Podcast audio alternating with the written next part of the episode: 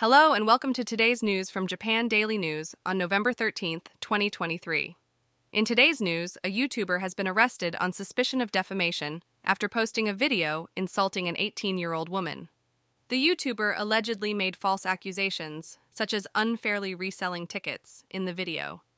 Moving on, a recent survey conducted by NHK revealed that the construction costs for the upcoming Osaka Kansai Expo are expected to exceed 235 billion yen due to rising material prices. The survey found that 77% of the respondents were not satisfied with the increased burden on the public.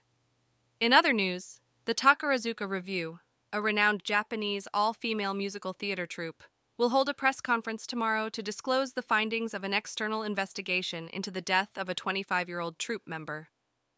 The family of the deceased has demanded an apology and compensation, citing long working hours as a contributing factor.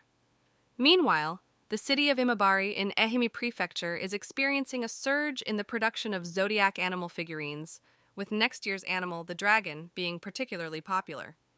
Additionally, a unique collaboration between virtual idol Hatsune Miku and kabuki actor Shido Nakamura will be showcased in a performance called Super Kabuki at the Kabukiza Theater in Tokyo.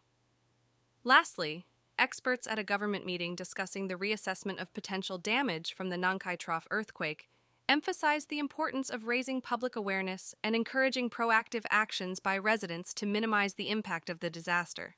Finally, in Akita Prefecture's Yokote City, the production of iburigakko, a local specialty pickled vegetable made by smoking radishes, is currently at its peak. And now for the weather. Today in Tokyo, the weather will be clear with a high of 16 degrees C and a low of 10 degrees C. Visit japandailynews.com for the news, yen exchange rates, and a daily Japanese proverb.